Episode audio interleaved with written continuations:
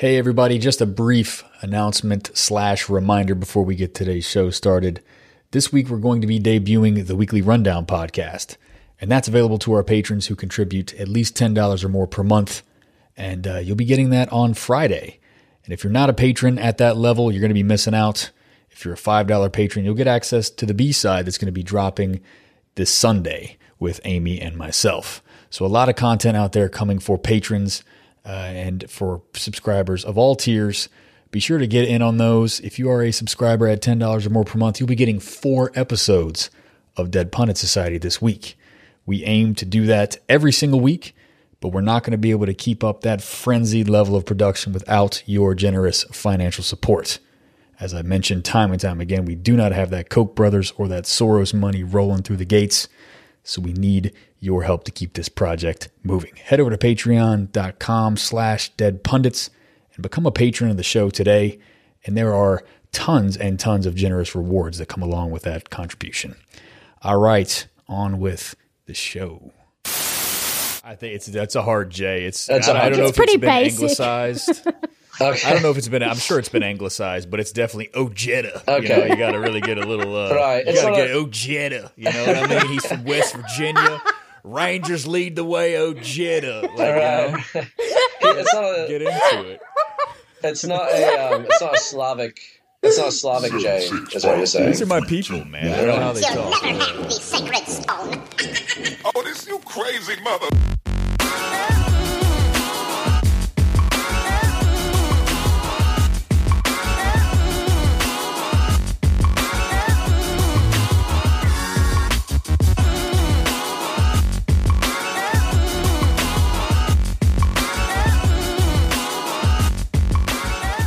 Welcome, everybody, to today's episode of Dead Pundit Society. I'm your host, as always, Adam Proctor. And joining me today is my co host, as always, Amy Therese. Hi, Adam. How are you going? I'm I'm going well, and I, I will note for not only for you but for the listeners out there that you asked how I was going, which is a very apt uh, introduction or question. Uh, given that our guest today hails from the great New Zealand, I've got two uh, two people on the mic today from Oceania. I'm feeling a little outnumbered.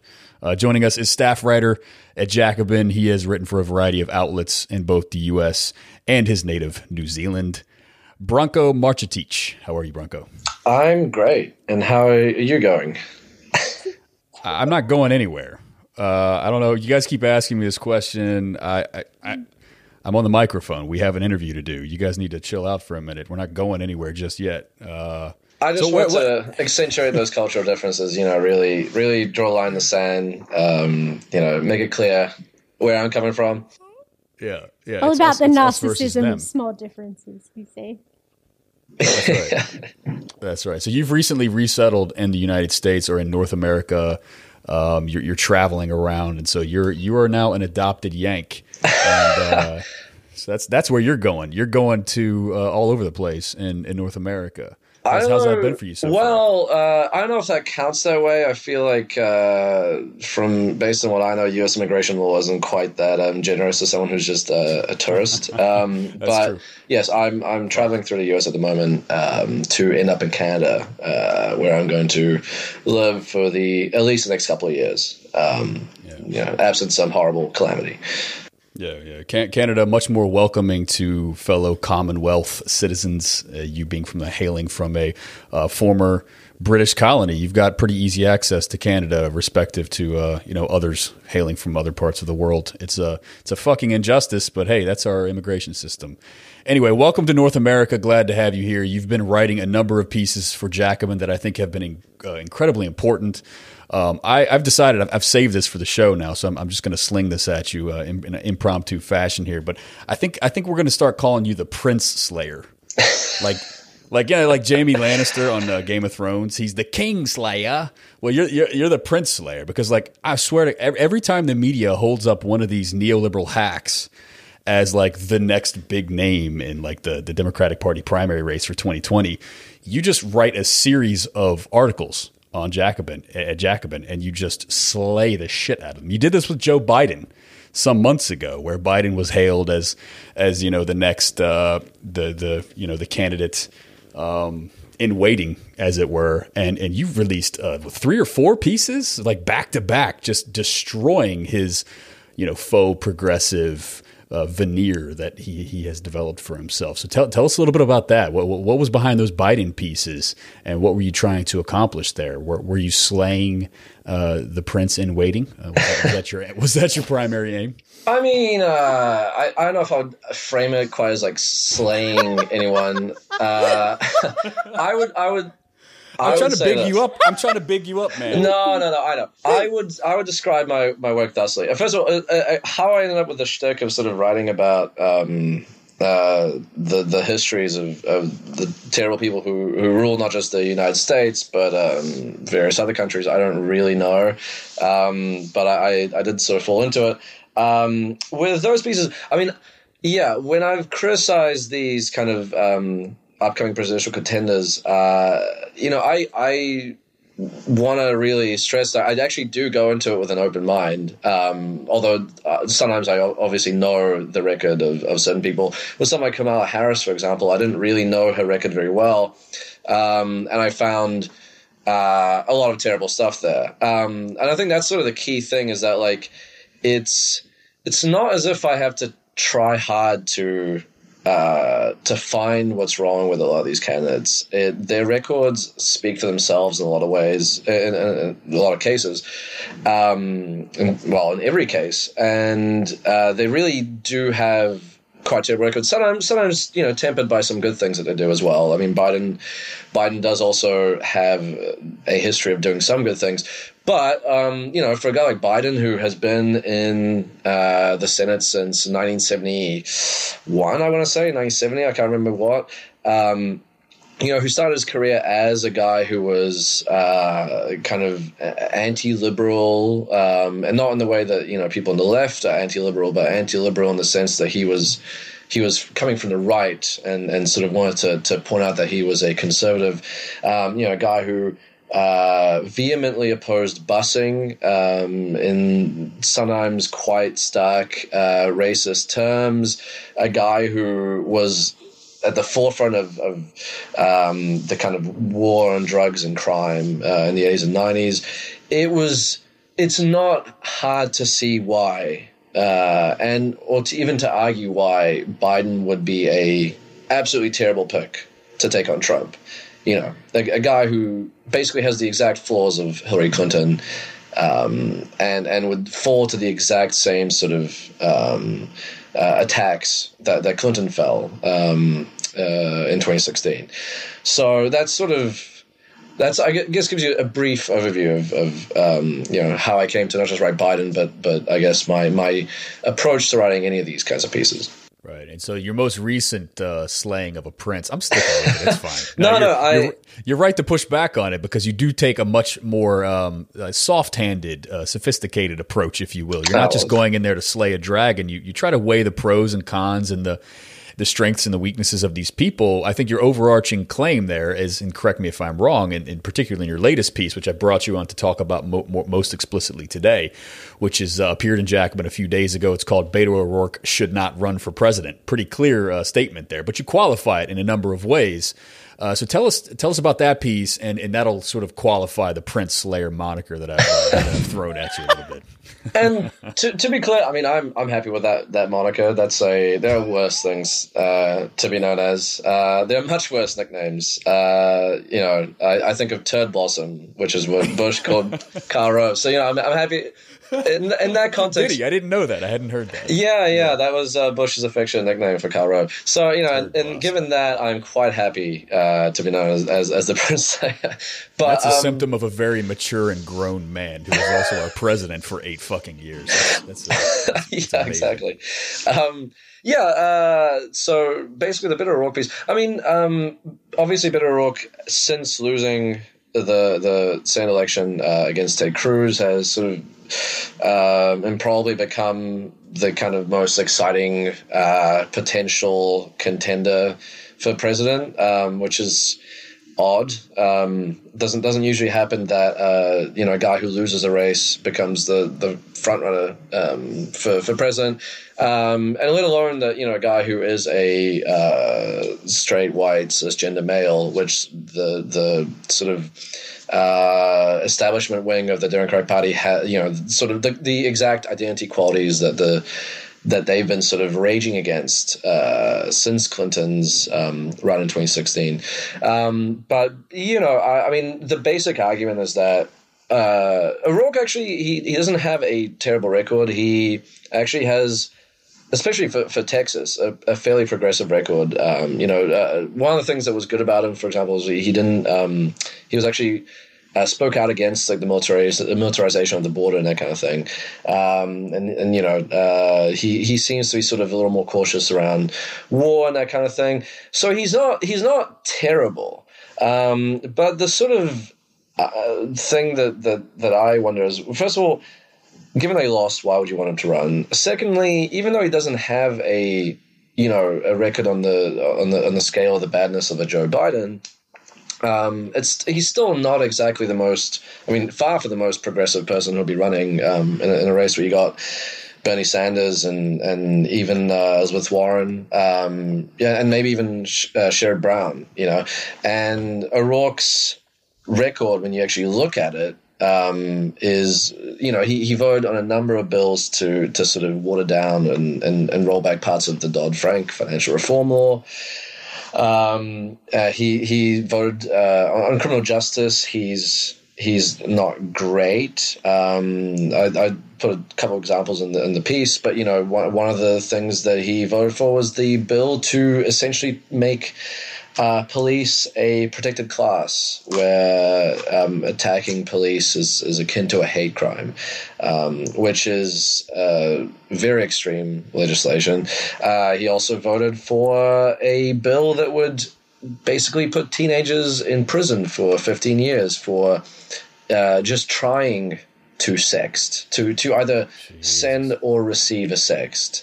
Um, so, uh, I I'm not going to claim by any means that that, that I went through O'Rourke's entire um, voting record in the Senate. Uh, uh, sorry, in, in, in Congress in, in, the House.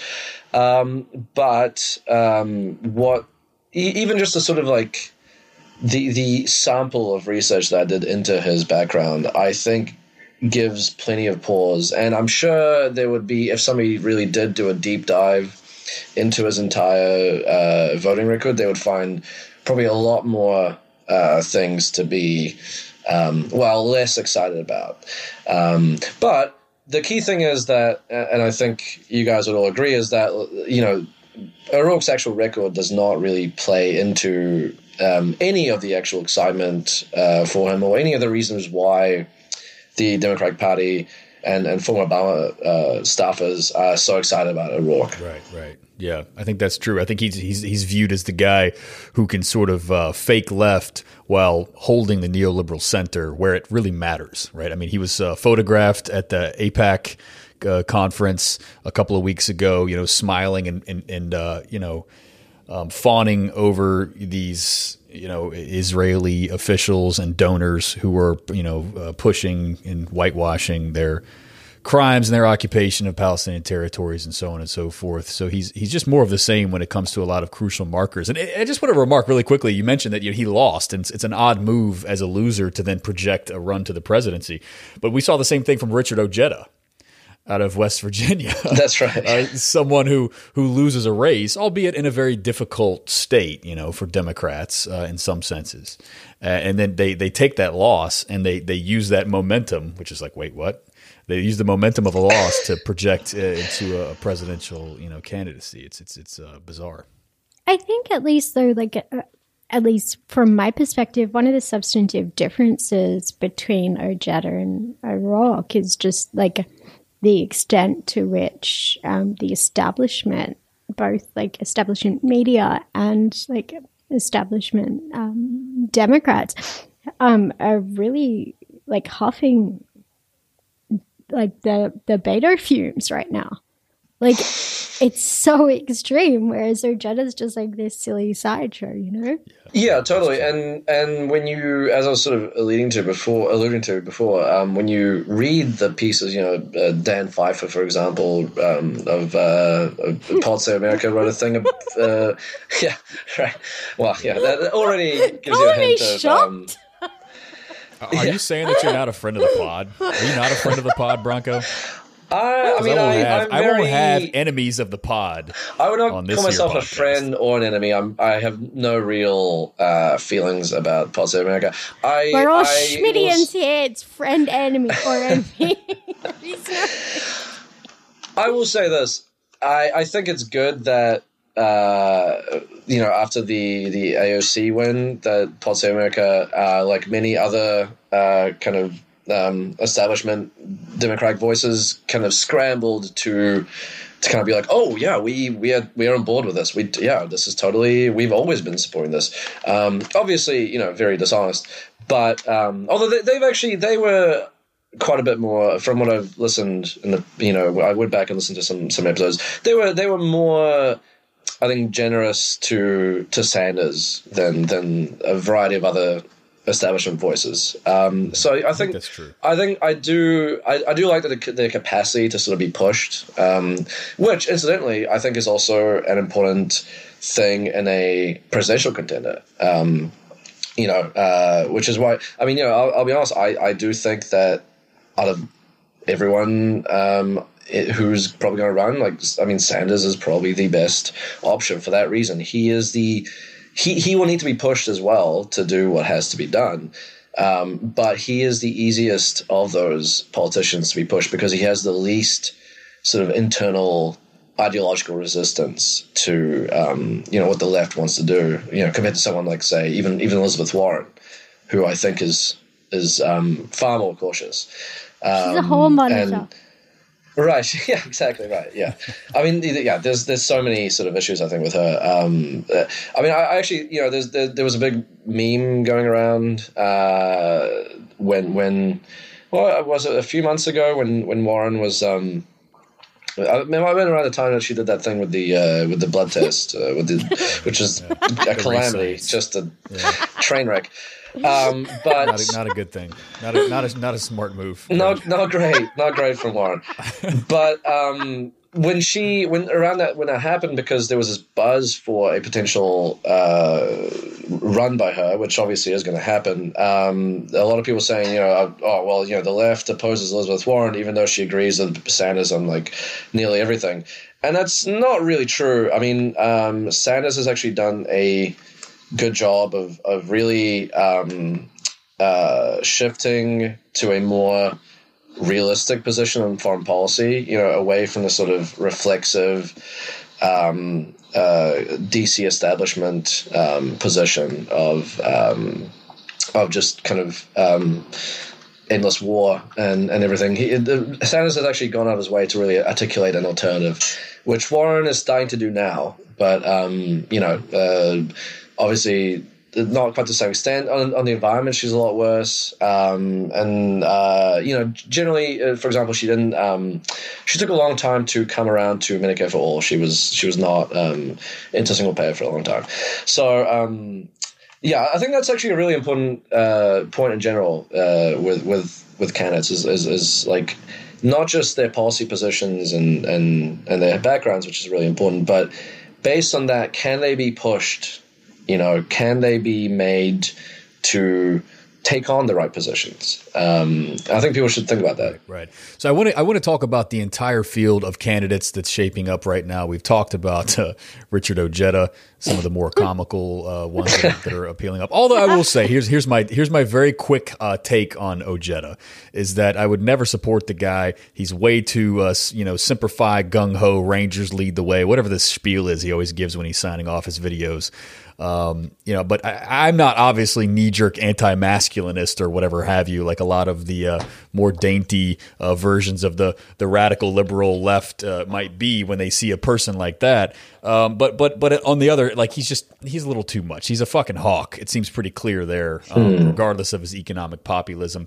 But but but I think it, it did demonstrate the the sort of pearl clutching around his announcement a couple of weeks ago. Really did demonstrate the way that uh, the the media class, the progressive media class, is really out of touch with the sentiment of the, like the broader American public, who sees a guy like Richard Ojeda and looks at him like a champion. Uh, rather than a, a sort of like chest thumping, uh, you know, uh, chest thumping barbarian or whatever like you know someone in the brooklyn media class might might look at him uh, like but i'll get your comment on that in just a second but i want to ask a question it's quite provocative i think it's actually interesting here you you, you all might uh, will likely remember a guy named bobby jindal Yes. uh, who could forget? Hand rest, hand rested and ready. hand rested and ready and bobby jindal uh, was was the heir apparent uh, to the uh, conservative uh, throne, I would say, in, in many in many uh, places. He rose to be the governor of Louisiana, the great state of Louisiana, and uh, he he was the heir apparent uh, after George W. Bush stepped aside, and he he never really his campaign never really made it off the ground for a variety of reasons. But for a very brief period of time there, particularly in the RNC con- uh, RNC convention, uh, was that in two thousand four or two thousand eight? Um, I, think, I feel like it's. Hmm. Yeah, I'm not sure actually. I'm I remember flagging he the actual date. Someone will have to correct me on that. he did a uh, response to the State of the Union. I remember one year. That That's that right. was he, he sort did of like that as well. And Well, it that was would have pre- to It was be- supposed to. Post 2000. That'd have to be like 2009 or 10, yeah? It would have been 2009 or 10, and I can't remember if he spoke at the RNC prior to that, or maybe in and maybe in 2012. But anyway, we're getting our dates completely fudged here. But the point is, for a long time, he was this young, fresh-faced, uh, you know, broadly, uh, you know, he he himself is an Indian American, uh, you know. Beto is not at all uh, in, in any way, shape, or form uh, from Central South America, even though he has the nickname. Uh, he's definitely grifting on identity there, but uh, but yeah, they, he okay. Is is Beto the Bobby Jindal of this election cycle? What's your take on that? Is he going to just mean- completely dissolve and fizzle and disappear uh, into nothing? Uh, it's hard to say. Um, I will say this: there's every single campaign that when, when when you go back and read like news reports of even old campaigns, you know, from like the the like 80s or 70s, um, the front runners like two years out, um, or the people that like get a bunch of buzz two years out. Um, not necessarily invariably end up fizzling, but like when you read it now, you're like, who the hell is that? Because that you've never heard them ever. Um, I mean, uh, example of this, which isn't quite quite the same as that, but Giuliani in 2006 was considered the shoo-in to be the Republican uh, nominee. Um, obviously, his campaign was just an, an embarrassing kind of disaster that just just fell apart um, gradually uh, in a hail of, of nines and elevens. Um, they just threw into every single speech he did, um, and so yeah, there, there's a good chance of that. Uh, I'm. I guess we'll see if he can sustain this kind of excitement um, all the way until then.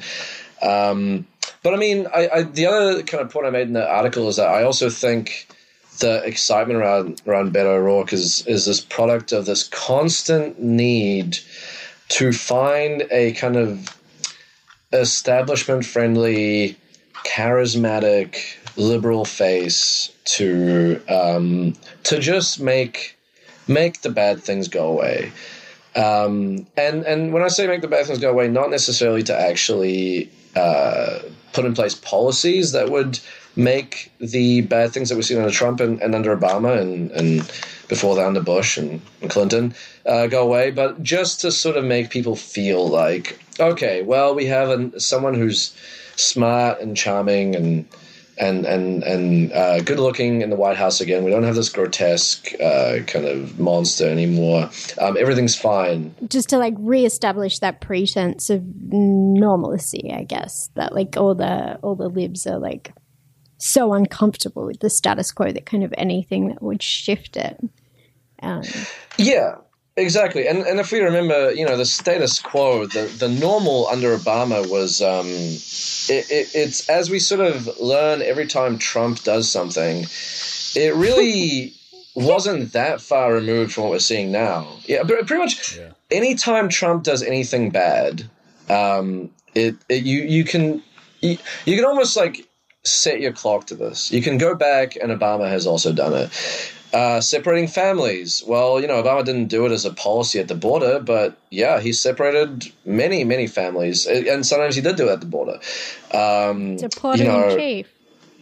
yeah, exactly. I mean, uh, well, actually, deportations have, have gone down. The deportation rate has gone down under Trump um, because uh, Democrats are resisting Trump in a way that they did not resist Obama because he was he was their Imagine their that. guy. So, yeah, right. And uh, you know, uh, people were outraged, you know, about Trump using tear gas at the border. Like literally a day after this, there was a uh, an article that came out that talked about how how many times and how often Obama's um, border patrol used uh, used tear gas uh, against uh, migrants. You know, people are horrified at Trump's coddling of of um, Saudi Arabia. Well, Obama was also incredibly friendly towards Saudi Arabia. Went out of his way to, I mean, not just in the in the Yemen Yemeni war, um, but went out of his way to really bend over backwards for them in, a- in a very Trump-like fashion. Um, so, you know, I I'm I regard as suspicion anyone who former Obama staffers explicitly say this guy is like Obama. This guy reminds us of Obama, and he will be great, and we're very excited about him. I think that is a huge red flag, and it, maybe it wouldn't be to to a lot of people who who aren't familiar with Obama's record, but if if you sort of just you know do some cursory googling, um, or you know you could even. Uh, Hey, look up my name and read some of the stuff I've written. um, you know, I think that should make anyone uh, very nervous uh, about this person. Right. So we've talked about Beto. Uh, you, you you sort of wind, wind up your piece. Uh, you've mentioned this, but I want to make it more explicit. You wind up your piece by just begging Beto, "Hey, like run for uh, run for governor of Texas when it's up. I believe in 2020, if I'm not mistaken. Maybe wait until uh, what is it, 2024 or 22? I can't remember when when the seat is up again.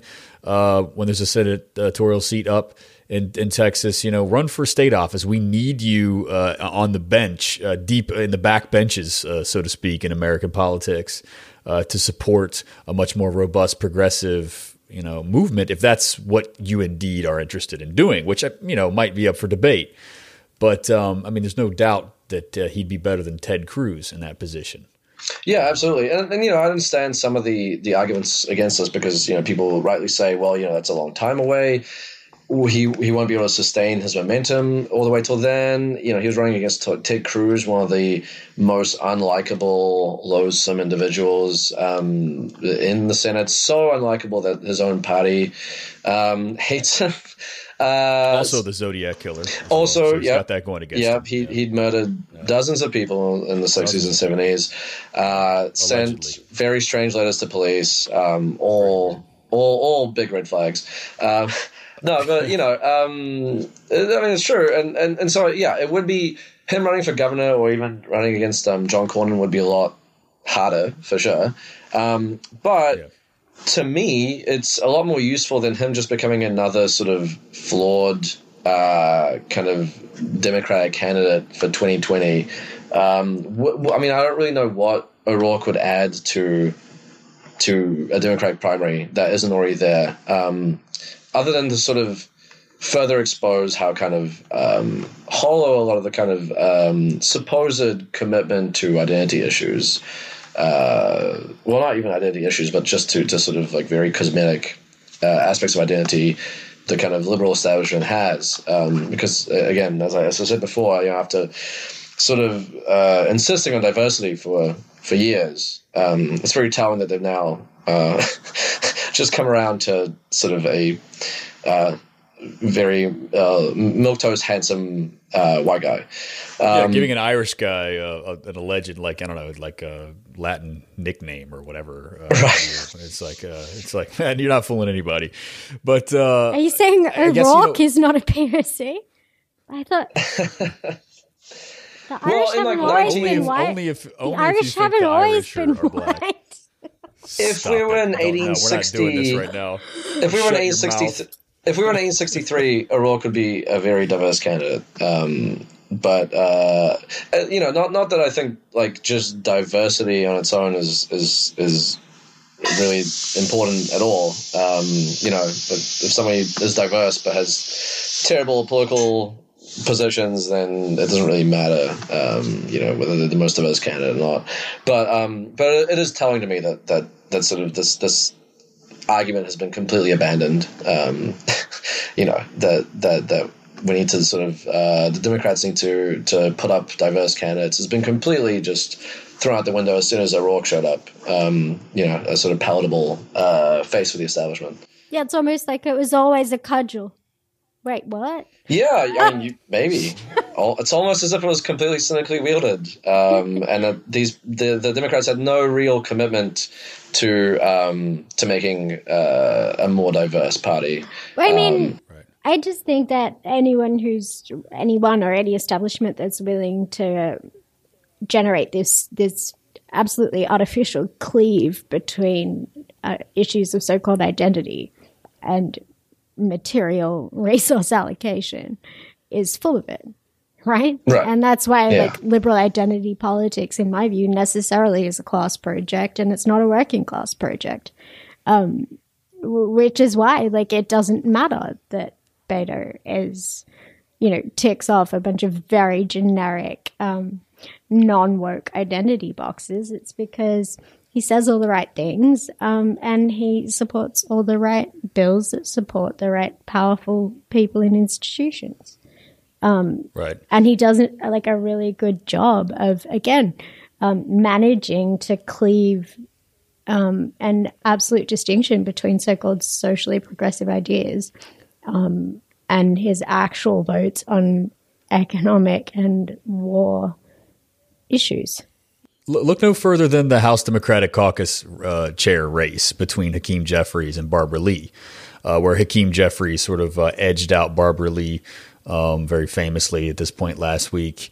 And uh, so, even in a, even in an event where there are two uh, people who represent, uh, you know, a diverse, who, who contribute to the diversity of the Democratic Party, the one who who edges much closer to the center uh, tends to always prevail when it's up to you know the mainstream members of the party, the old guard of the party. Uh, so so even still, when when there is a you know two diverse candidates, it's the the function of this I, this faux identity grift is is always very clear that the that the center prevails over the left. Um, it's a, it's a cudgel uh, to to defeat the left. So yeah, I mean it's it's it's depressing, but we, we see this we see a pattern developing for sure. Yeah, I think I think because of how uh, cynically it's been wielded, it, it doesn't quite have the. I, I think they're going to find it very hard to kind of keep launching that attack. Um, you know, actually, you know, one of the interesting things about this is that is that uh, one of the things that I always found really kind of bizarre um, and revealing is that um, whenever the same wing of the party or the same wing of kind of establishment liberalism wanted to attack Bernie Sanders, who of course is a Jewish man, um, they would always call him a white guy. He's an old white guy. Um, of course, you know. Uh, uh, you know, these are the same people who have been kind of fretting about Trump um, being a the, the, the new Hitler. Uh, these are some people who are, who are justifiably horrified at the the shooting uh, in in the in the um, synagogue in Pittsburgh and, and the variety of of sort of anti-Semitic um, neo-fascist attacks um, that, that have been going on. Um, yet, yet they also very blithely just sort of erase Sanders' own ethnic background, which which he doesn't really run on, but he, you know, in the campaign he did allude to. He, you know, he did say at one point, I, th- you know, I think someone of my background, I think a victory would also be historic in some ways. Um, so, I mean, that's another that's sort of another example of how incoherent this kind of um, the, these attacks are. I think. Yeah, they sort of revoke your identity credentials if you don't play along uh, under the guidelines that they have uh, put down, put forth in terms of like how you're supposed to how you're supposed to grift off of your uh, identity. It's it's it's a very. I mean, we've seen it time and we've seen it time and again. People I think it's revoking only others' identity credentials. I think it's only incoherent if you're focusing on like the ad hoc way it's wielded um, at the front end, But if you look at it as um, a, a, a maintenance of a particular class dominance, um, it's suddenly much more coherent. And the um, seeming contradictions actually make perfect sense because they're Right. Aimed at maintaining a certain set of politics as the dominant politics. Yeah, yeah. Now to get back to Beto really quickly, I'm, I mean, I'm I'm not a journalist. I'm I don't have anything called journalistic integrity uh, you know, to worry about like you do. Uh, you know, I'm happy to to to lack integrity as far as that. I, I'll speculate. I'll be cynical and, and all that stuff uh, on your behalf. You can you can sort of nod. You can sort of nod silently uh, on the other side of the of the line if if you agree or disagree. But give me your, your thoughts on this. I think like it's it, it doesn't seem clear, you know, on the face of it under the terms that we've laid out so far, why someone like Ojeda, uh, why Beto, why anyone at, at this point would be running, uh, would be announcing their candidacy for the primaries so early when they when they're such a long shot candidate and they lost their race or, or so on and so forth. But let's let's not forget what happens to people who who run and lose Democratic primary uh, primary races or Republican primary races. What happens is they end up with uh, a cabinet position in the incoming administration. They end up with key advisor roles. Uh, it doesn't matter how awful and unelectable you were in that process. Look at you know Chris Christie, for example. Uh, look no further than than Rudy Giuliani. People who have end up, despite their you know abysmal failures in the primaries, end up with pretty cushy cabinet positions that set them up uh, as DC insiders uh, for the rest of their careers. And so we shouldn't be short selling that. Of course, that's not something that you're going to publish at this phase. I mean, that's not a public facing argument, as Amy likes to say. But um, it, but but I think that it's it's there in the ether that th- this is a very careerist move, and and uh, rather than maybe contributing to the progressive movement in the way that you would like him to, in terms of like filling that back bench, you know, at the state level, at the level of the of, of, you know holding a governor a governorship down for for the progressive wing, which is a really really greatly important thing that uh, is undervalued, I think, uh, for progressives and socialists, uh, democratic socialists across America. He he's trying to build his career instead. He's Yeah. not, he's not really interested in in the movement per se. What, what is your take on that? I mean, what role does that play here? Yeah, I'm sure that is part of it. Um, I mean, you know, like people said, it, it'll be hard for him to really sustain the momentum he's got going on right now, especially when Cruz's seat won't be open for a long time. Um, so it could be that his presidential race is a way to sort of keep his keep his name in the headlines. Perhaps um, opens up a opportunity for him to to to make another tilt, um, either at the Senate uh, or the governorship. I, I don't know. Um, I also I'm not saying O'Rourke is doing this, but um, I think also with with these uh, presidential campaigns, there's also I think a calculation in terms of. Um, uh, money making, uh, you know, you, you, you run a campaign, you get some votes, maybe even win a primary. You put out a book. Um, you, you, you know, you get a nice cushy book deal worth a couple million dollars. That's sort of what the Republican Party has been doing. Every, every time the Republicans have a presidential contest, there are like 18 different candidates. Um, Lindsey Graham is constantly running, even though no one in their right mind would ever elect Lindsey Graham. Uh, you know, you got guys like Herman, Herman Cain. You got um, buddy Ben Ben Carson. Yeah, I mean, Ben Carson's like released like three different books. I think since he, since he's run for, for office. So I think his that's ghostwriter's been busy for sure. yeah, exactly.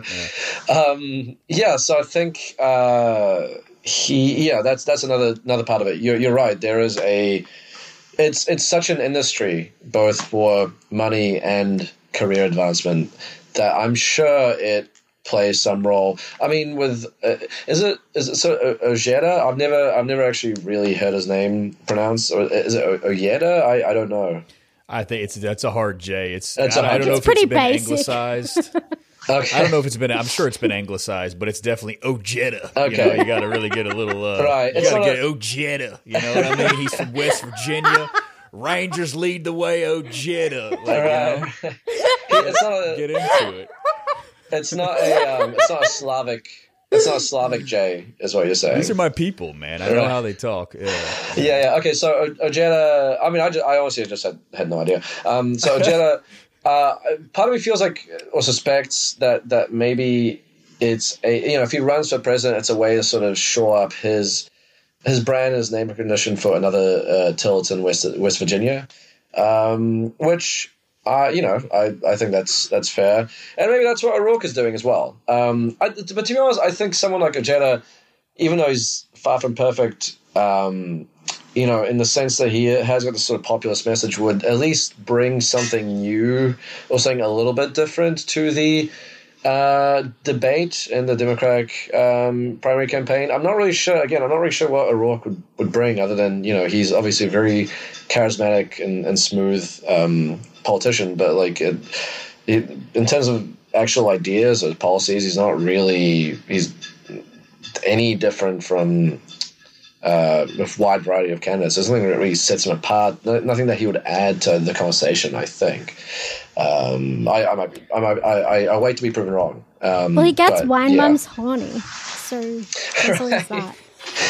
There, are, there is a strange element to the O'Rourke uh, uh, frenzy, which is like very much about his his looks. Um, that Which is, that honestly is all. I is mean, the only woman on this particular in this particular conversation.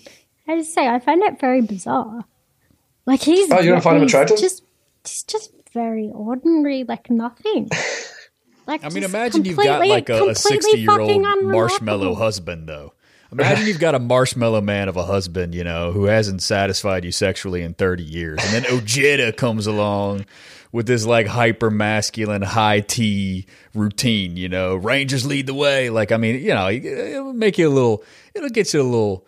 Uh, No, I'm talking about. I almost bed- said no, moist, but, but then I just said it just now, so I'm No, going to no, roll with it. It'll get you a little moist. No, all around the edges, wine you know what I'm mums saying? were all the wine moms was excited about Beto, not Ojeda. Oh, Beto. You're talking about Beto. Oh, he's like the soft boy Ojeda. That's well, what that's what is. one of the wine mums says. This huge, like, whatever. On I'm extremely online right now. Um, but this woman made this tweet that went like viral, and it was like, um. Beto is like that sweet nerdy guy who holds you down and makes you come until oh. your calves cramp. Oh my God. god! I saw that tweet. I wanted to vomit for many Yeah. reasons. For many reasons. And I was like, bitch, Beto's the sweet nerdy boy. boys, sweet nerdy boys don't hold you down and make you come. Because they're sweet nerdy boys. Jesus, Like, I'm this have to is click just- the this adult. is a I'm gonna have to click the preposterous adult box fantasy. on Like, iTunes for this episode. This is some West Wing fucking Harry Potter shit. Like, well, you know, of course if, it is. If well, Twitter with, with a been little with a little Fifty Shades of Grey mixed in there. This is all. this is pure fantasy. Yeah. Yeah, I mean, if Twitter had been um, around in like the the sixties, we probably would have had the same thing around, uh, you know, uh, Kennedy and uh, and everything. And Warren Warren Harding was considered quite a, a handsome, good looking man uh, when he yeah, ran. but he was a Not- not by today's Lothario. Like, at least he was doing it. He was walking Solid the walk. mustache on that guy. Yeah. Well, I mean, it's it's a it's a trend. Look at you got obviously you've got uh, Trudeau in the Great North. yeah. uh, who who's you know he's who's got He's this like pretty boy. boyish good look appeal. Uh, he's I think he's nauseating. He's nauseating to me. I mean I don't know how anyone could be attracted to this man, but uh, you know whatever. People people look at him. He's they say he's a snack. Uh, ladies, that's what they're saying now. According to uh, yeah wine mom Twitter, he's definitely a, he's a hard snack. And you got Macron Macron in France is th- this fucking windbag uh, evil monster who's who's looking to uh, I don't know some kind of a hardcore militarized crackdown on the protesters over there in France right now. Macron is, is said to be a bit of a snack. So like if you're not, He if has you're not a mommy snack, you just don't really have much of a chance. Oh, he's definitely got some mommy issues. There is a bit of a there is a bit of a difference or a divide almost with between the sort of woke bay uh, politicians, uh, the the kind of woke bay liberal establishment politicians of the world, and the kind of older, crustier kind of um, uh, principled uh, leadership of, of people, say like like Sanders or, or Corbyn. Corbyn. Um, you know, these Yeah. guys who've sort of been around so long and and taken these unpopular positions throughout their careers that are now sort of have finally become uh, in vogue. Um, there, there is a yeah, there is a strange uh, thing going on there. I would say you also see it with uh, you know my prime minister Jacinda Ardern, um, who I would I would I want to hasten is uh, her record so far while not perfect, is far from the Trudeau's or the um, Macrons of the world. Um, but there is, you see, with her as well, there is also a media and um, I guess social media obsession with um, with her. Uh, you know, particularly around the sort of like glamour that she um, exudes, and I think her political team is kind of cultivated. Um, so yeah, I mean, everyone, yeah, you're right. There is a sort of this, yeah, uh, and, and there's a, it's as you say, it is a fantasy, and I don't just mean that sexually. I mean, um, you know, uh, it's it's like It's also that. it's also that, but there's also this kind of push to. Uh, li- liberalism, especially in the US, has just been on the lookout for anyone that can sort of cling on to as th- this is the the next charismatic savior after Obama. Because I think for a lot of people, I, I think people think that Obama's greatest strength, and actually they're probably right here, it was that he was a very charming and um, very kind of uh, cosmetically a very appealing candidate. He he he was amazing. You know, he, his speeches were, were amazing. He he was inspiring in, in sort of all the, the, the most kind of um, uh, superficial ways. Um, and I think there's this need to find someone like that. And you know, we saw that with the obsession that for about like ten minutes over Oprah running. You know, that was that was that was a serious uh, thing. People were seriously writing like, "Oh, Oprah should run for president because she just did a speech at the Golden Globes." Um, and to me, the O'Rourke thing is is sort of the latest um, iteration of this um, of this obsession. people are clearly looking for a savior and i think it's like it's not a surprise then that you know they're looking for this like intense like libidinal like a, some a figure who's just like said to be pure id like a bill clinton kind of guy right? He just like he's he's his sexual dysfunction is also like the the source of his um his political like prowess right? I mean he he just exudes this uh this this slimy confidence that people cling on to in times of crisis when they want to feel normal and and and like they're in good hands right? I don't mean Um, to sound like bizarre I don't know, like I don't want to sound like too much of like a fucking cultural turn French block, but like I actually think that that better like Beto compared Beto Beto whatever. Anyway, a rock um is almost like a simulacrum of that like slightly pervy Yeah. third way guy because like he's it's like when you suggest it's a fantasy it's like literally a fantasy in as much as like he's so clean cut and boyish and like entirely banal that like he's even sexless well, he's Like, in- de-sexed. in- in- this is what I'm about to say. Like they've actually, Yeah. he's like actually emasculated. So it's not even like an id. There's not even that sense of like slightly like like lusty like dirtiness about him in the way that there is with Bill Clinton and his fucking wandering eye. You know what I mean? Like it's like it's not even there. It's pure pure. projection. It's purely a projection. Yeah. And I, when, I, when I say I, I got a lot of heat for this on Twitter a couple of weeks ago, and like it's it's from all the like the weekly the weekly scandals and and, and just ridiculousness that goes by. It feels like it was many years ago, but uh, on Twitter time it was like a decade ago, but it was only a few weeks ago, and I used the word sexless, and I got a lot of shit for it. I want to be very clear what I mean by that. I mean bloodless, gutless. Uh, it's it's used. It's a literary term referring to to like bureaucrats, people who who don't exude any kind of like libidinal energy or human life force. uh, they're they're just they're they are they are a a a, a, a character a character a characteristic less. They lack characteristics. See, I meant a kind. It's- dickless weenie. if, That's if- what I meant. they were no but i think like there's something to that and there's a kind of archetype there's a there's a bureaucratic archetype that is now being sort of dressed up as as this 50 shades of gray uh what's his name so It's just a name? Uh, vessel, Christian Grey. But it's like it's Christian just Grey. a vessel, He's- and he's anyone vessel. can He's project whatever they vessel. want. Hope and change. and and and that like it, it it feels safe because you don't think that he's actually going to tie you up and and you know and consensually abuse you but he's just dangerous enough he's got that boyish good looks where you think like maybe he might you know rub against you as you're passing him in you know at, at the communion line at church or whatever. I think the fact that we're even uh, having this conversation just speaks to how strange this moment is. This this entire historical political moment. Yeah. It's it's very odd. Um, It is. Yeah.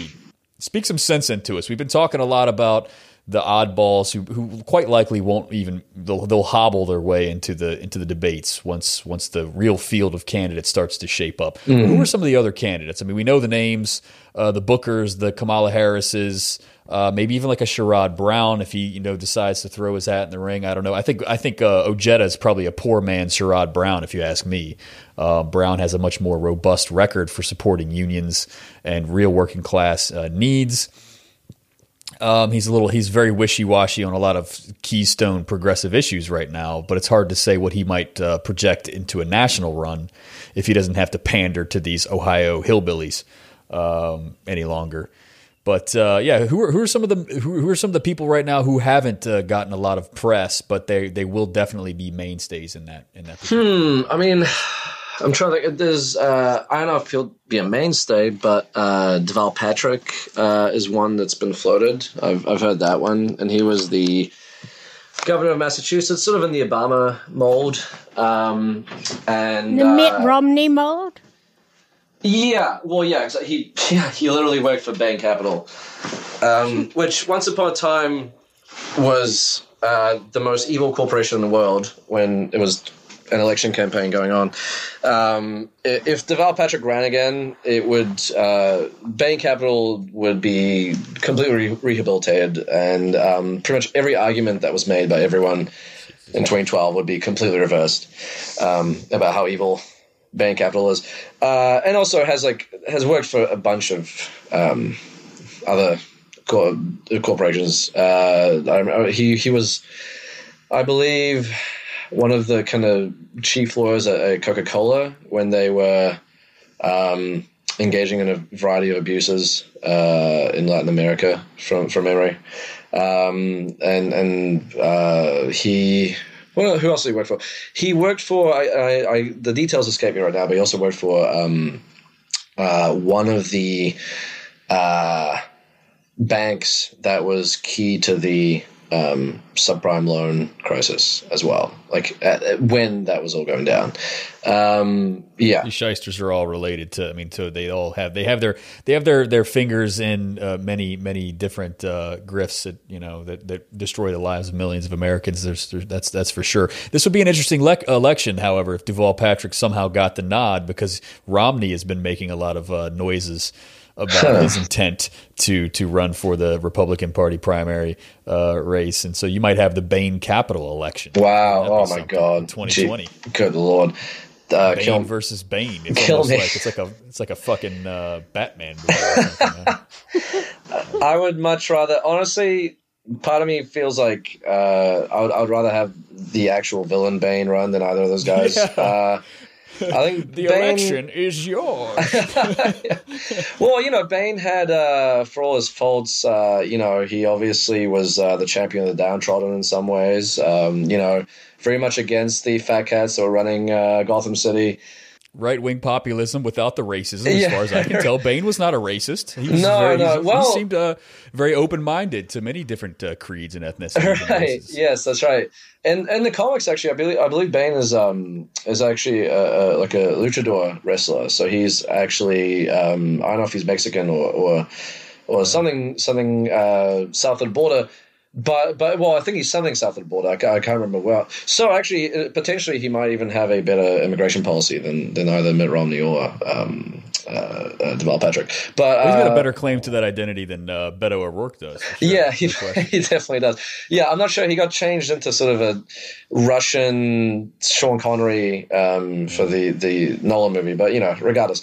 Um, yeah, Mitt Romney. Uh, there's been talk about him. There's also talk about um, uh, Jeff Flake, who obviously has been angling for a uh, challenge to Trump since almost the second Trump came into office. Um, and and the only thing I can say about that is that Flake is a one of the most shameless uh, political frauds of uh, almost uh, certainly in in my memory, in my political memory, I've not seen someone who is oh, John McCain also. John McCain was uh, as much of a fraud. Um, I think I think Flake is probably even more shameless than McCain in terms of the way that he very cynically will you know stand up and do a speech against Trump and then just do do absolutely nothing to resist him and vote with him. Uh, yeah, I think he actually votes with Trump more of the time than, than Ian McCain does. Um, but he, I, have heard there's talk of him possibly doing a challenge to Trump, um, which would be interesting. I'm curious whether that would work, whether his shtick would work when it's not, you know, um, when, when, it's when it's very obviously exposed uh, to the world. I mean, stranger things have happened. Um, I'm, I'm, trying to think if there was anyone else. I feel like there, there are some names that I'm, I'm forgetting that have been kind of floated. So, so let's we'll get there. Let's talk more explicitly about the, the, the big names, the big the big guns. Yeah, uh, the Kamala Harris, Cory Booker. Uh, those two are are all you know perennial favorites in this in this race. Although I don't think either one has formally announced anything or even hinted at much. So it's hard to say what'll play out. But there's no question the performance that they gave uh, Harris in particular at at the Kavanaugh hearings uh, indicated that she would be making a, a run in 2020. Um, yeah, Kamala Harris. Uh, if we're talking about record, um, obviously she she's kind of pivoted towards this kind of um, uh, criminal justice stance. Um, uh, well, you know, criminal justice reform stance. Uh, she has kind of position herself as this scourge of the um, of the, uh, the, the the the big banks in California and the, and the you know um, everyone engaged in sort of uh, widespread fraud during the financial crisis, um, all, of which is not actually true. Um, if you actually look at her record, Harris is um, Harris uh, set up an office um, to to take on that very kind of thing and she had less prosecutions in in California, the epicenter in many ways um, of this um, of this fraud, this this massive fraud. Uh, she had less prosecutions than like some state counties in other parts of the country. Um, you know, uh, the, and also in terms of criminal justice reform, I mean, she she is uh, despite how she presents herself now, she has a really appalling record. She actually ran to the right of a Republican in, um, to be the uh, district attorney in San Francisco, uh, if I'm remembering uh, that exact detail right. She he was uh, anti the three strikes law because he, you know, quite sensibly said that it was a completely absurd law, um, and she actually ran um, on defending um, uh, the three strikes law. Um, right. She she doubled down on that kind of law and order Republican Party uh, kind of trope. And, and was has been very successful uh, for for that. I mean, it's like look at look at where look at what got them there. Look at the bread and butter policies that got them where they are. I mean, it's anyone can pivot in a progressive direction, but but you know look at look at how they got there. I think that's going to tell you a lot exactly about who they are as a candidate. Yeah, exactly. Um, yeah, it's. I, I, think probably there are three things that that you know people should keep in mind. It's okay. How easily can this person be pushed? Secondly, how have they voted? Um, what bills they voted? What bills have they they put forward? So their legislative history.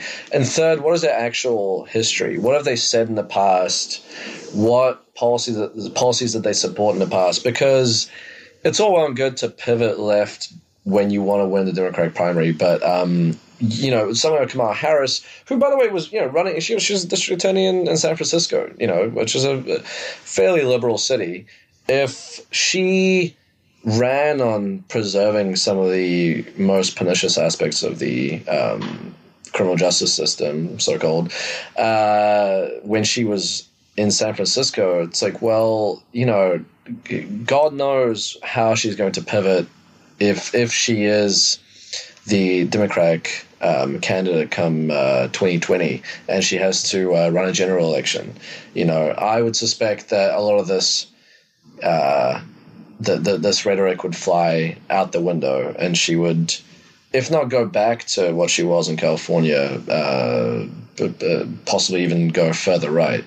Um, so yeah, I mean, I mean, really, San Francisco is the perfect breeding ground for that kind of triangulation, though. Sort of like uh, giving nods to social justice rhetoric, kind of surface level uh, Democratic Party progressive values, while still cracking down on, uh, you know, uh, law and order kind of um, Bill Clintonian style policies from the early '90s against welfare and and um, uh, being very friendly to the banks. I mean, that's that's the Silicon Valley uh, progressive neoliberal uh, mecca, uh, where She all was- of this stuff really uh, is. I don't know. I think she was even a cut above, like, you know, your more generic, like Beto O'Rourke, Obama types. Like, I remember Gavin Newsom. Well, I just think she was just so incredibly carceral and punitive. Like, I know that I regularly take the piss and say she's a cop, but like, I just think um, the extent and the breadth of the punitivity of her record um, speaks volumes to me, such that I would absolutely rule her out no matter what she says from now. Like her record alone to me is enough to just completely, like it's completely disqualifying. Like she was in, she fought to keep marijuana criminalized. Um, in California, she fought to um, maintain overcrowded prisons because the state found the um, the labor was um, incredibly cost effective. So she like literally petitioned to maintain overcrowded prisons. Like she's done ridiculous shit in relation to sex work and sex workers. Like, yeah, I just yeah. So, Well, and there's there's one particularly egregious case as well, um, which gives you a good example of um, of Harris's kind of uh, I guess approach uh, and and her history. So there was this guy called Daniel Larsen who um, he was sentenced to 27 years uh, to life because of the three strikes law that Harris, of course, backed, um, and it was the, his third strike. I think it was his third strike. He pulled out a knife, or he was. T- police said that he pulled out a knife, and from his waistband, and he, he threw it under the car. Um, and for this, he was sentenced to 27 years uh, to life.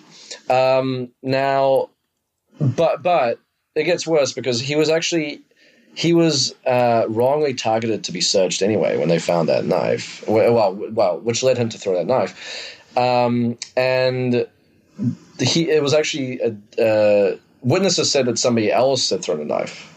That it was the guy that he was like with who had thrown a knife. Um, and so it should have been, but it should have been inadmissible then, no?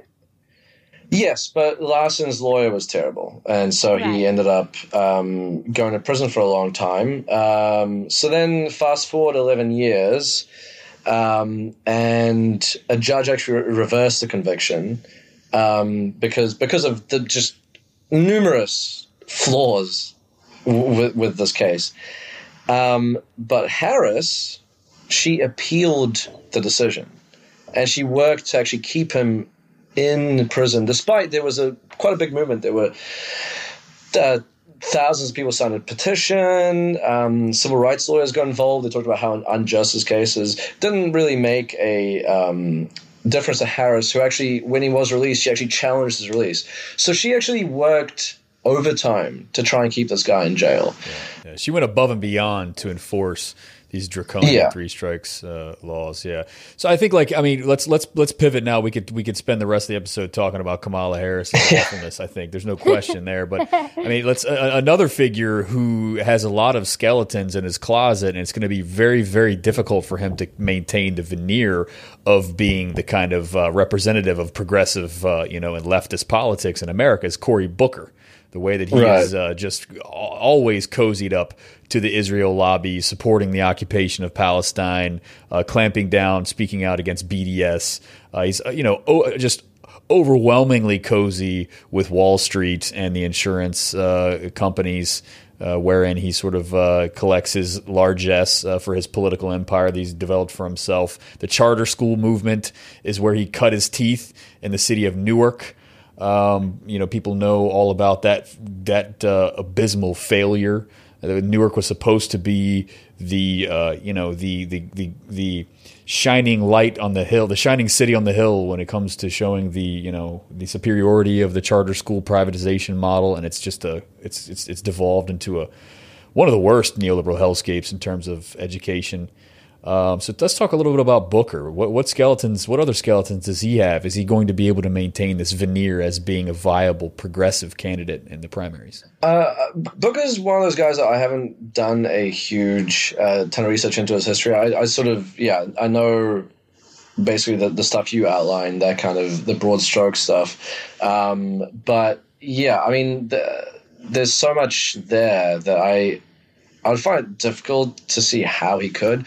But he also is like one of the things I like about Booker is like he is co- almost comically uh, sleazy and like opportunistic, and is just you know like. Like, uh, I remember it was what in 2017 that he did this big speech about um, you know, drug prices, and then just immediately voted uh, down the um, the bill to, to import drugs from Canada. Uh, or there was a whole thing in um, in the Kavanaugh hearings uh, from memory. He did that whole speech where he was talking about, you know, I'll go to jail to have this file released, and you know, I'm gonna I'm engaging in civil disobedience right now, yada yada. And it turned out that the the what the file he was talking about had already been released. Um, but you know, he was putting on a big show for the cameras, so you could you could then put a clip on a tweet and uh, and send that out. Um, so yeah, I mean he he is like he's like Tommy Carcetti from The Wire on like steroids, just so cartoonishly craven and like obviously, um, you know, dishonest and like an, an enemy of the exact politics that he he pretends to to espouse. I'll I'll stand for Carcetti in the early seasons. Right? Yeah. Okay? Yeah. Yeah, me in the early seasons, Me. Carcetti was okay. He was a good guy. Carcetti get, did nothing wrong. Booker, Uh, yeah, once he was in office. Yeah. has always struck me as like, like, um, like a, a total, like a simulacrum of a politician. Like, he seems like a daytime soap actor playing a politician. Because he's just so fucking wooden and like exaggerated that, like, I was reading a headline like a couple of days ago and it said something about like a Booker's um, charisma, and I was just like, "What are you talking about?" it's all about it's all about the charisma. Yeah, I mean, I think the other thing with him is is uh, you know when you compare to someone like Kamala Harris, even Harris has made these kind of attempts to shore up her progressive uh, kind of um, record since um, being elected to the Senate. Uh, just recently, she um, uh, I was reading the other day. She she she and a, couple of other um, so, some actual progressive uh, congresswomen are, are going to um, push for kind of like a expansion of of um, workers' rights for, for domestic workers. You know, so she's she's trying. Booker, as far as I know, and I might be wrong about this, but as far as I know, he has not really made any effort to to even you know uh, push for any sort of legislation or program to, to sort of uh, to evince his his, his supposed uh, progressivism, you know, to kind of uh, cover for for his historical record. Even even Harris, who I think is yeah has an absolutely appalling record and should not be supported for president whatsoever, has at least. Um, tried you know she's at least like she realizes oh i have to do this booker doesn't seem to to have even bothered to do that we had his "I am Sparta" moment. Wait, he had his own what? I'm sorry, his "I am Sparta" moment. Oh yeah, yeah, right. Kavanaugh. I, I think that reference might be might be lost on me. I'm sorry. Just his ridiculous grandstanding in the Senate, and I think he thought that was enough. Oh, this I is see. Yeah, yeah, yeah. You're, you're you're mixing uh, you're mixing up two. You're crossing metaphors. It's either this is Sparta or I am Spartacus. Which is it? Oh, I'm Which is sorry. it? Both. It's confused, just just like Cory. Well, that is a, that would be a very bookerish move, as as That trying is to true. have your cake and eat it too. Um, it's a deliberate yeah. gaffe, guys. Jeez. Yeah. So let's talk. So let's talk about. Um, let's wind up the show here by talking about the crown jewel of the Democratic Socialist uh, hopes for 2020. Bernie Sanders. Uh, not only what's I think what's interesting here to, pri- to to provide a little bit of relief and uh, to to kind of uh, to provide a little bit of perspective here is that while all of these other candidates are faking left uh, to, in order to at least in terms of optics, like closely approximate what Bernie Sanders has already um, sort of established as the progressive, you know, socialist position par excellence nationally. Um, not only is has he sort of already set that standard, but he's continuing to push left, mm. even further left than and then you know the kind of horizon that he has uh, already made kind of hegemonic in a sense. Like anyone who wants to be the progressive candidate has to at least um, you know, has to at least wave their hands in these directions. And so he's pushing even further. He's pushing, he's ended the Yemen war. Uh, it seems he's used the War Powers Act uh, to end the uh, supply and um, funding of the Yemen war, which is a major, major success. It's long, long overdue. Obviously, him pushing for Medicare for all, mm-hmm. the Green New Deal, the Stop uh, Be- uh, Bezos Act. That was a very yeah. The the Stop Bezos Act was was arguably well. I think I think some people uh, see it as, as one of his like greatest achievements. You know, even though it didn't pass, but it just by by sheer sort of um, uh, I guess using that bully pulpit uh, that politicians have, he managed to kind of um, push. Uh, I'm sorry, I'm getting a phone call. He, he managed to yeah push Bezos to to uh, raise the minimum wage for Amazon workers, which is a huge deal. Um, I I don't know about the Green New Deal. I I've people have said that that Sanders supports it. I have not seen any statement by him that he supports it. I will say he has probably the most detailed climate um, policy on his like former presidential website out of like any uh, any other I guess, potential candidate that I, have looked at so far. Certainly more more so than like Elizabeth Warren. Um, but uh, but yeah, certainly yes, yes. Uh, the, yeah, Sanders is, is very much the hope of of the left, as you say. Right, right. I think it's it's puzzling at this point. I don't I don't know if this is outside of your purview or or, or whatever. If you, you don't mind uh, harping or vamping here a little bit as we wind up, but what is your take? I mean, why do you think that so many on the left are now hesitant to champion a Bernie Sanders, uh, you know, race, a primary race, going into 2020. I mean, he he sort of uh, held the the hopes and dreams of socialists and, and leftists across the country in 2016, and people are a little bit lukewarm about him right now, and they're desperately searching for someone. Even if they like what, you know, if they generally like Sanders, they're sort of thinking to themselves, "Ah, oh, there has to be somebody else out there, right?" I mean, he's not our only guy. There's somebody younger, somebody much, you know, somebody maybe. Uh, I don't know. Is there is there a, a, woman of color out there, for example, who could carry the mantle? Why are people lukewarm to Sanders in this moment, where where it would seem to me they should be championing him as as our as our our only hope in a sense against these other mainstays that we've been talking about? Well, I mean, I, I I'm surprised that you say people are lukewarm because I feel like whenever all I see is a lot of enthusiasm. There's there's sort of this draft Bernie movement going on. Certainly among a lot of the left wing people I know, that they're very excited and and looking forward to Bernie Sanders run. You know, sort of seeing him as the really only hope, not just for you know the left, but also for actually implementing a whole host of policies that we need. You know, including um, climate change legislation, uh, the Green New Deal, whatever whatever it, form may take. Um, you know, uh, I I feel like even though Sanders has not made it a centerpiece of his um, uh, of his kind of this uh, early embryonic uh, presidential run for 2020, I th- it, from based on his public statements and certainly his his last campaign he seems to be the only politician outside of say like someone like Alexandria Ocasio Cortez who actually takes the issue of climate change seriously. I mean, to be honest, actually, probably not as seriously as he needs to take it because there's no politician I think that, that takes that issue as seriously as they need to take it. But he's certainly more so than all the other um, all the other candidates. Um, so I mean, but but I'm curious. So why uh, you you sort of detected a sort of uh, lack of enthusiasm? You say uh, for for a Sanders run? Yeah, I think it's probably clear uh, to to most of the listeners that Amy and I uh, occasionally suffer from what I like to call Twitter-induced brain poisoning.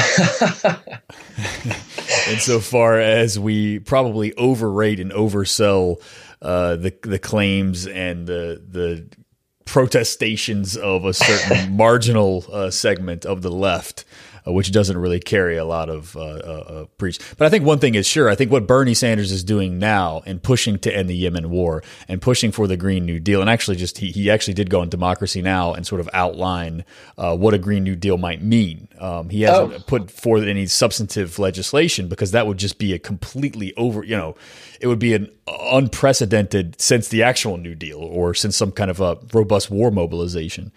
It would be an unprecedented uh, kind of, uh, you'd have to found new, you know, governmental uh, organiz- bodies and institutions um, and uh, fill those seats with, you know, leaders and pencil pushers and uh, all types of yeah it would be an immense project but um, he's pushed for it uh, quite vocally. Uh, what am i saying? I'm, I'm getting off track here. Yeah so he's he's continuing to push left in a way where i think like a lot of people just presumed like ah yeah sanders he's done his job. He's kind of put a lot of you know things like Medicare for all on onto the national agenda. He's kind of shot his wad, right? He's sort of delivered everything that he can do. He's done his service. Who's next? And I think what he's done lately in the last couple of weeks even is to demonstrate that he has not shot his wad. He he has a lot more in the tank and he he's continuing to uh, pioneer a socialist agenda in mainstream politics in a way that that I think is going to really shock people a- as he continues to to push left and demonstrate his his you know his superior principles compared to the rest of these other hacks. Oh, I was just going to say, he's saying Bernie's the true sexed up candidate for 2020. Well, there was the uh, the Buff Bernie coloring book uh, back in 2016. so you know, people. Yeah, that's a, that's a real thing. Yeah, I mean, uh, well, see, there you go. That's I, I learned something today as well. So I, I haven't actually seen that that interview with Democracy Now. They did, so I'll have to check that out. Um, yeah. I mean, I think that's that's really bizarre because if anything, I think that the his elevated platform that he got from the the, the 2016 run has given him um, more power and more of a voice than than he's ever had. Um, for a long time, he was a very lonely voice, speaking out, you know, for gay rights and um, and and speaking out against the sort of neoliberal turn of the Democratic Party uh, for for many years. Um, and and now his the, the rest of the country, uh, well, I would even argue, the rest of the sort of Western world is kind of caught up to his um, his stance. Um, so I'm, uh, yeah, I'm, I'm, it's a, that's a baffling position to take for me. The idea that oh well, okay, he's done what he needs to do now. He now he's finished. I mean, I think I feel like it's really gaining momentum. Um, and uh, and you're right, there isn't really, yeah, and there isn't really another candidate that's really um, that has quite the same sort of uh, energy in terms of uh, ideas and, and policies uh, as he does, and and sort of um, the, the the you know the the kind of willingness to, to really take on um, some of these big institutions. I mean, uh, again, people people put to Warren and uh, Warren and, and Warren and Sanders do obviously uh, overlap in a number of things, but I think Warren is a far more cautious politician. I think Sanders realizes he had there is a moment right now to push for real common sense reforms, um, like single payer, like universal healthcare. You know, so um, yeah, it, it's. I think. Uh, I mean, I don't know. I, I, I never I never like to make predictions about um, about you know politics because it, it can all go so Okay, last question. wrong, uh, but- 2020. Who do you think is going to be, in your take, uh, Branko Marcetic, Oh, the official uh, take? You heard it here first. Uh, No. who's going to be the 2020 candidate? For Oh god, no, don't no. Because here's the thing: if I if I say anything, it's it's I, I'm down Uh, you if don't I do, down if I it. don't. I don't want to jinx it. I also, I mean, uh, of course, I think I think Sanders is the is the best hope for not just you know the sort of uh, slightly more narrow kind of vision of like of, of just like uh, pushing the left's agenda, but I think even just in terms of uh, for the sake of um, this country and and you know arguably the world. Um, I think he is the best candidate, uh, not just because he's poised to defeat Trump, but but because he has a chance to really um, to to enact a, a, a transformation in um, American politics and, and push policies that that would you know. Uh, yeah, I mean, you know, the sort of thing that's hanging over this entire discussion and every discussion in politics uh, these days is that we have been given a very specific timeline for how long we have to deal with the issue of climate change, um, and it you know, you know what until twenty 2030, really. And then after that, it's it's all manner of horrors are going to come to pass. Um, I think Sanders is the most likely agent of that change. Um, uh, he he's he will need a there will need to be a mass movement that that pushes both the rest of the Democratic Party and him because he's a politician. He's going to be naturally cautious once he once he gets in office and and and but but Sanders has has shown a capacity to be pushed um, on criminal justice. Everyone remembers the famous you know, the time that uh, Black Lives Matter uh, activists interrupted him, um, and he very very quickly adopted a, a um, quite quite a, a, good criminal justice uh, platform after that uh, on Israel and Palestine and foreign policy. Um, uh, could he be better? Oh, yes, much much better. But he he has shown a sort of um, a willingness to to um, listen to the kind of disgruntled demands of his base and move in accordance with them, uh, which I think is really important. Um, in, in, addition to his like long, long record of of very uh, admirable positions and votes. So yeah, I guess that that would be. I don't want to predict that that's going to happen, and I think other candidates can also be pushed. But I think at this point, Sanders is there's no one that really touches them in terms of, of, of being able to bring that change. Right. Yeah. So there you have it. Uh, Beto, no, don't do it. Uh, Ojeda, uh, I don't know. Maybe you can push for like uh, some, you know, position in the Pentagon. You know, once a Democrat gets elected, if that's what you're what you're aiming for. Uh, wine moms can stay hot for both of those guys. There's nothing stopping them. They don't have to be president. They can, you know, they can still occupy their fantasies uh, all day and night if they choose. Uh, Booker, uh, go back to the soap opera where you, from whence you came. uh, Kamala Harris, I hope she ends up locked up like all of the uh, likely innocent people that she has locked up. and uh, I hope we see uh, a Bernie Sanders candidacy in 2020 with the full weight and force of the left behind him. I think we can do a lot of really important things. And uh, yeah, we're gonna have to we're gonna have to leave it there. Thanks so much, uh, Branko Marcetic, for joining us to talk to us about these prospects. We recognize here at Dead Pundits that electoral politics is but a minor feature of uh, the democratic socialist uh, movement and the new left agenda, but it is a really important one. And uh, we we uh, thanks so much for for helping us outline some of the some of the possibilities here in front of us. Thank you for having me. Yeah, thanks so much. And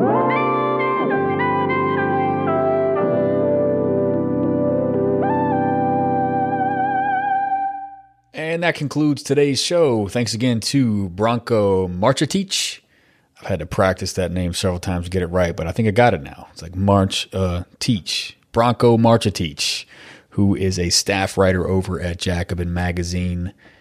A lot of useful insight there to start thinking about the Democratic Party primary field for 2020. I know we just got over the midterm elections and everybody's sick of electoral politics for now, but it's never too soon to start gaming that situation as Democratic Socialists. We recognize that electoral politics is but a tiny slice of what we do as socialists, but it is an increasingly important one, and moreover, it's one that socialists have really ignored for far too long. And uh, this week we're going to be addressing that.